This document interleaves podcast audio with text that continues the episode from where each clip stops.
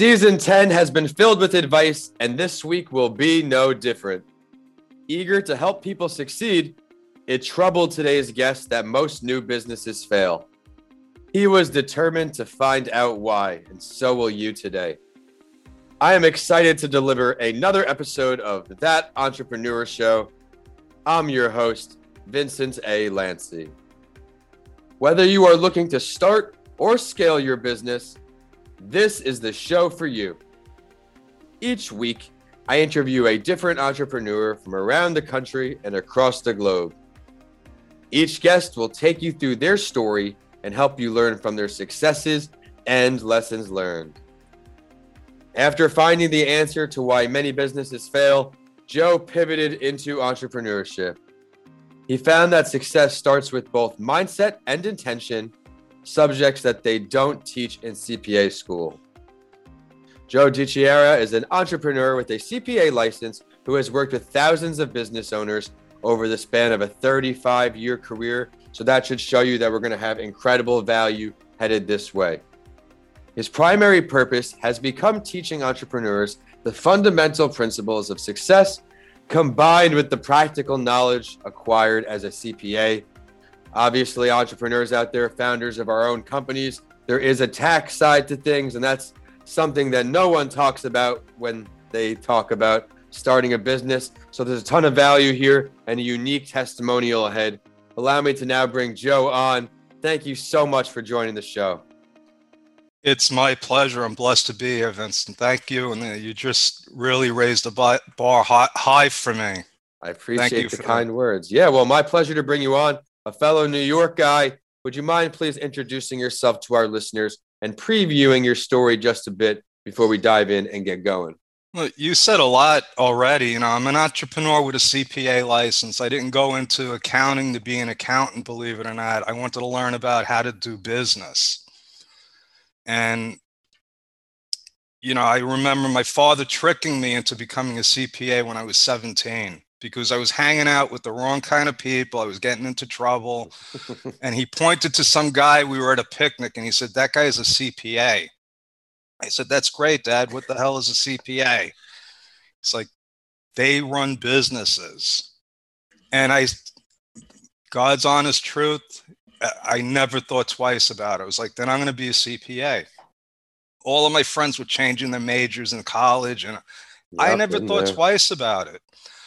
And, uh, you know, 35 years later, yeah, I learned a lot about business and mm-hmm. accounting. I, re- I resented my father for about 25 years for, for doing that to me because I wasn't a happy camper for a long time. Mm-hmm. And that's part of my story. I can resonate with a little bit of that. I started my professional career at PricewaterhouseCoopers. I was still an undergrad, but I only had a class or two left because of my accident. I came back and we're working the 30 hour days. They're feeding you twice while you're there. Quality of life was very minimal. Again, for some, that's the life they want. And that's the great thing about life. Everybody likes something different. And that's what makes each episode different. I first I've heard of someone becoming an accountant for that reason. And that's a very wise move. I know you probably weren't happy with your father, but I think the knowledge you acquired over time has to be substantial. It's yeah, I'm not bragging, but sometimes you know more than you think that you know. Mm-hmm and I'm looking forward to the value you're going to provide with all of the stories. And you mentioned you always you knew you're going to be the CPA. You haven't looked back. Can you describe more of that moment when you jumped right into entrepreneurship? Well, at the beginning, I can't even remember when it started, to be honest with you, because I've been uh, describe entrepreneurship. It's like to me, it's making something happen from nothing.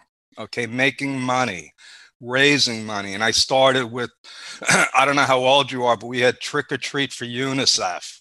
I born in '91. I remember UNICEF. Okay, so I would go door to door. It wasn't for me. I would collect pennies, just, and that just made me so happy.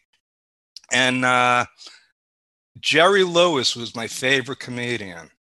Okay, my father had a great sense of humor, and we I mm. grew up watching Jerry Lewis, and then he started with the muscular dystrophy telethons. Right, I'm going to try to make this as short as possible. Please, but ahead. every every year I couldn't wait for Jerry Lewis because I could get to call and my mother would let me donate a dollar. so in fifth grade, you know, we lived in on the Lower East Side of Manhattan. Then we moved out to Long Island, uh, Islip, and I was in heaven. It was like a kid's paradise. It was like hundreds of dead end. I mean, it was just, and we had a, a group of kids, and we put together a carnival for charity, and we were doing it for muscular dystrophy, right? And it was unbelievable. We we marketed it. Awesome. We went around the neighborhood.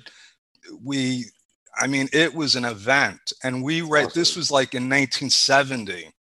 We raised a hundred dollars. Right. It's incredible. My friend's father owned a trucking company, and he doubled it. He said, uh, and we, I was like, oh my god, we look at what we did. We helped Jerry's kids a week later, I didn't have enough of it. So I, I ran a casino in my driveway at 10 years old. And again, it was like, oh my God, I made like four bucks.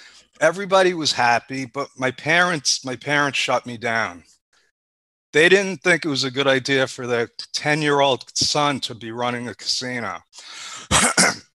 but I'll never forget. I said, why do people work? Why do they have jobs when they can just make money? And I remember it like it was yesterday. Incredible story. Starting your entrepreneurship at 10. There are episodes where come on where people share the iced tea stands, which we can resonate with, the lemonade stands. But that, I mean, that's incredible. You could tell just tell grit at such a young age, just the vision you had young. Listen, I, I have a, a, friend. She's one of the most brilliant people I ever met in my life. She's a kindergarten teacher, believe it or not. And she taught me, she's like, you could tell what kids are going to be or what they're supposed to be from a very early age. You know, the kids that are like with blocks, they're going to be, they're going to be building stuff. The, the dancers, uh, it's like, yeah. I was born to be in business. Well, in business, you are 35 years of lessons learned to explain to our audience on your own. What are the two hardest parts? Believe it or not, well, it's it's always difficult to stay the course. Okay, mm-hmm. it's always difficult because things like COVID happen. It's not if, it's when. Mm-hmm. And even when you're prepared or you think you're prepared, something mm-hmm. happens that like you can never be prepared for. So if you're in business, you got to be ready to stay the course no matter what. The other thing, believe it or not, is not letting myself uh, how how could I say this? I got to get out of my own way. Mm-hmm. I surround myself with people that are smarter than me, that can see what I'm doing, that know me, and are brave enough to tell me that I, am wrong, that I'm making a mistake. And you got to be humble enough to take their advice. Once you got that done, you know, it's not easy. It's not easy, but that's that keeps me going. I couldn't agree with you more. You have to the advice part. It was I actually did a show right before this recording on Marco Novo's live stream in Portugal and I talked about just that. You have to be very selective of whose advice that you take. People may mean well and they want to give you the best possible advice, but they may not be qualified to give you that piece of advice. You wouldn't go to a car mechanic to fix a computer and vice versa. Although they're your close friends or family, sometimes it may not be the correct advice to seek. And not only getting out of your own way, but just having the confidence that that you can do it repeatedly because the downs and the ups and the downs, the ups and the downs, the downs in the beginning, I'm still in the first 10 years of my experience. The downs are down. The downs are down. and the only way to get up is from learning your lessons, learning from your failures. What is one of your greatest lessons learned? One of the biggest realizations that I had was when I bought one of my clients' businesses. He had a mm-hmm. car stereo business. I knew nothing about car stereo. When I was in high school, I used to install car stereos and I loved music. Mm-hmm. And he didn't want to be in the business anymore and he was mismanaging it. And I said, if I run this like a business, I can be successful. No, wrong, wrong, wrong, wrong. If you don't know anything about a business, stay out of it. I lost my shirt on it. It's the truth. You have to have an interest in it. You have to be willing to learn or have background knowledge, or you're starting 10 steps back. It is possible, but as you can see, there was plenty of challenges in that experience. Was there one particular challenge that you remember from that experience just because it was a noteworthy poor experience on your great track record? Yeah. When he sold it to me, and I didn't know why, at the end of September, I was like, why are we? And it turned out that because starting October, you're dead until May. so I bought a business at the, the lowest part of the season. Wow. Not enough capital, not enough knowledge. And within two months, I was I was broke. And I was like, what's wrong with it? Plus, you know, he was stealing clients from me. I thought I had an airtight contract. You know, all these, I thought I, I had all of this business knowledge. Mm-hmm. You know, I was trying, I, I was trying to be an investor and an owner operator. Mm. Yeah. I mean, it was just, it's a lot going on.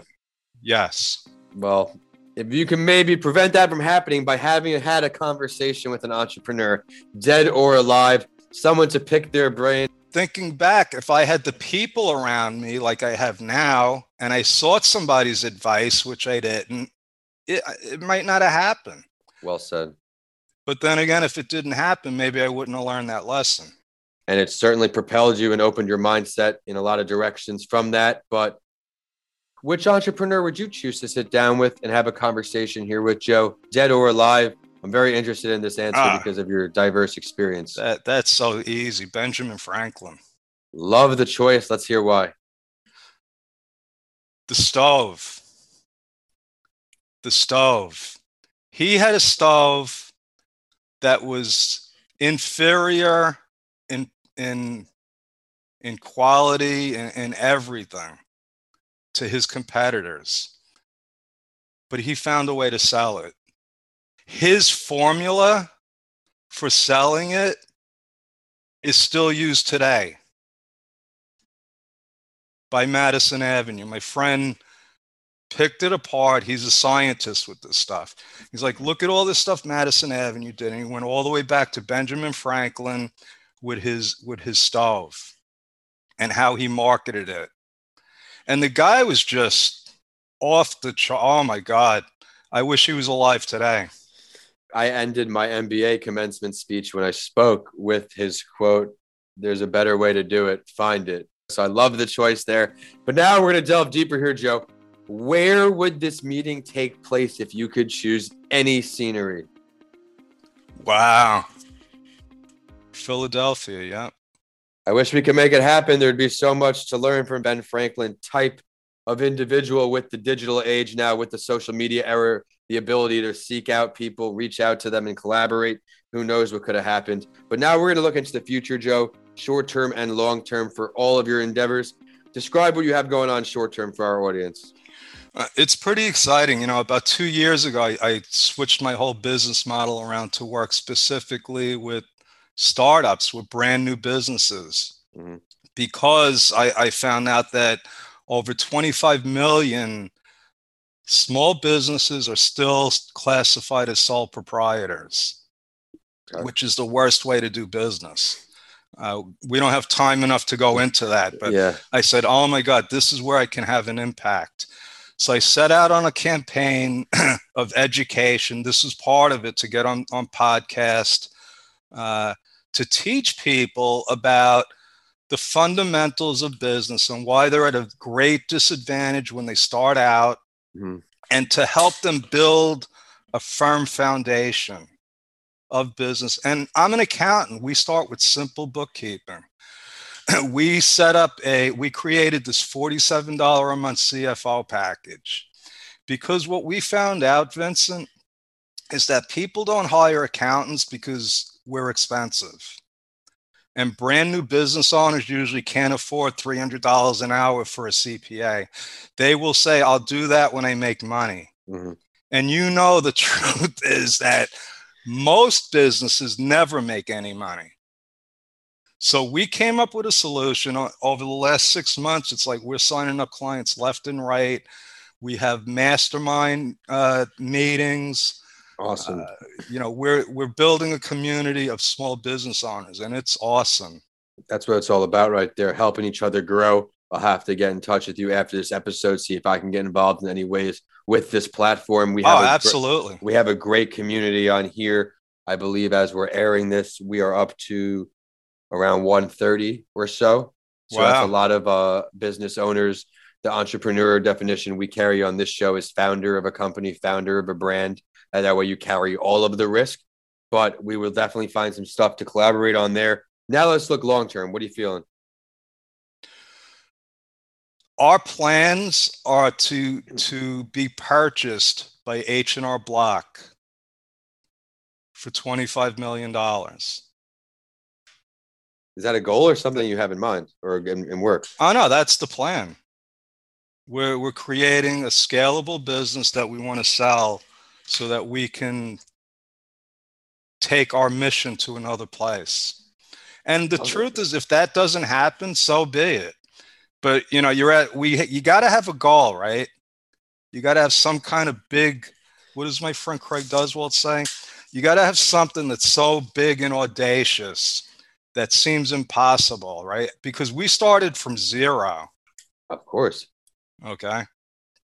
Talk to me in four and a half years. Yeah, we will definitely keep in touch as this sounds like. And also for those of you listening on, be sure to catch his episode on YouTube on writing with authors. He's going to talk about that side of his business on that show. And now we're going to take his uh, analysis on the spotlight story, which coincidentally coincides with his choice of entrepreneurs to meet. It's a throwback and it's a legend. And we're going to learn all about the entrepreneurial journey of how JP Morgan Chase was founded in New York. Who were the founders? Alexander Hamilton and Aaron Burr.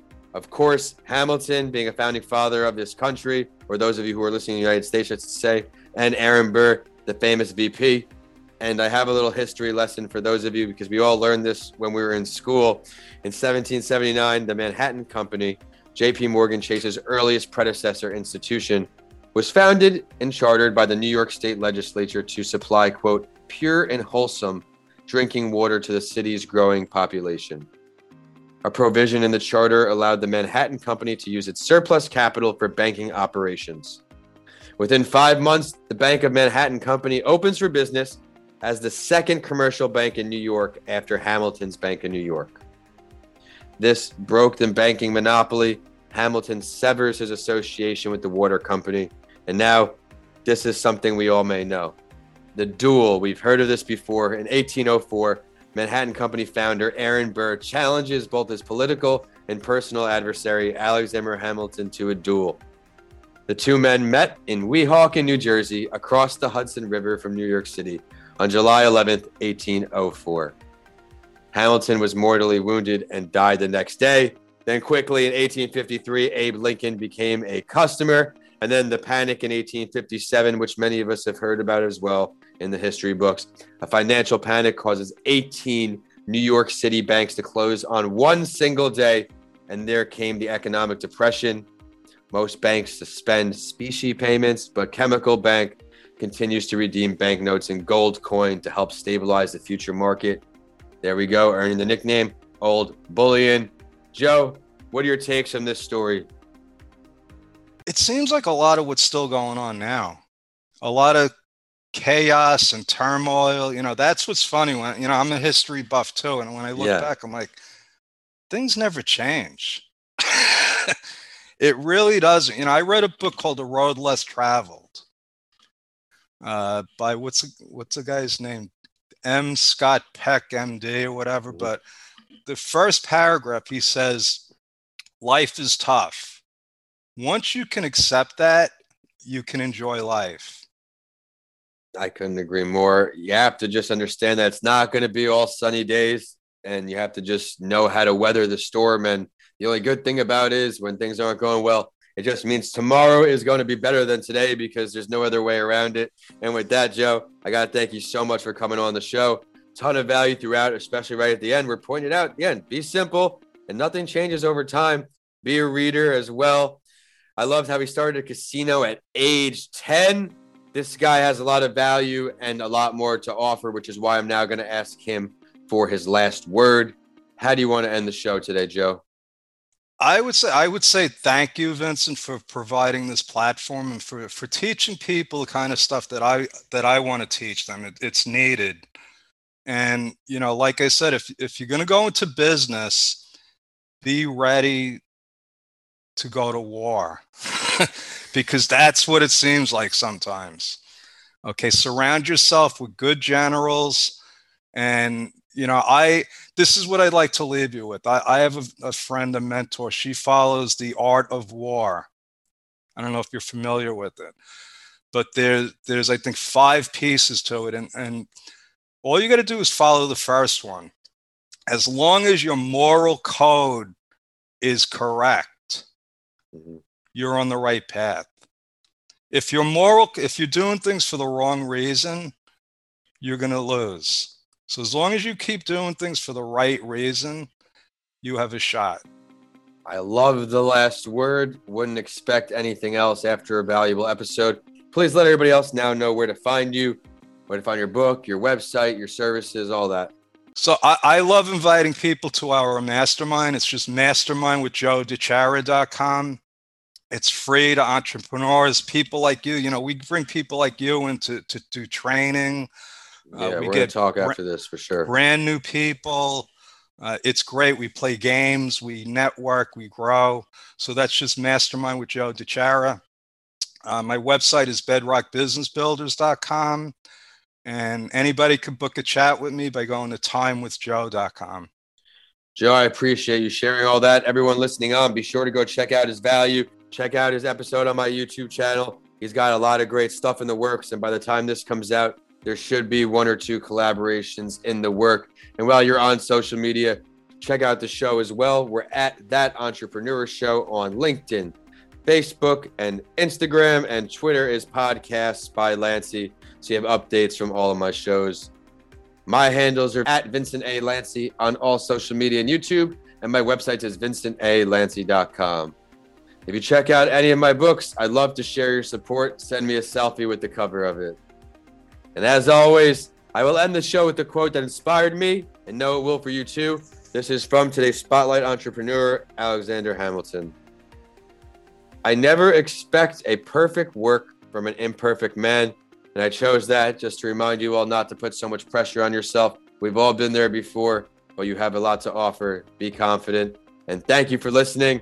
See you next week on That Entrepreneur Show.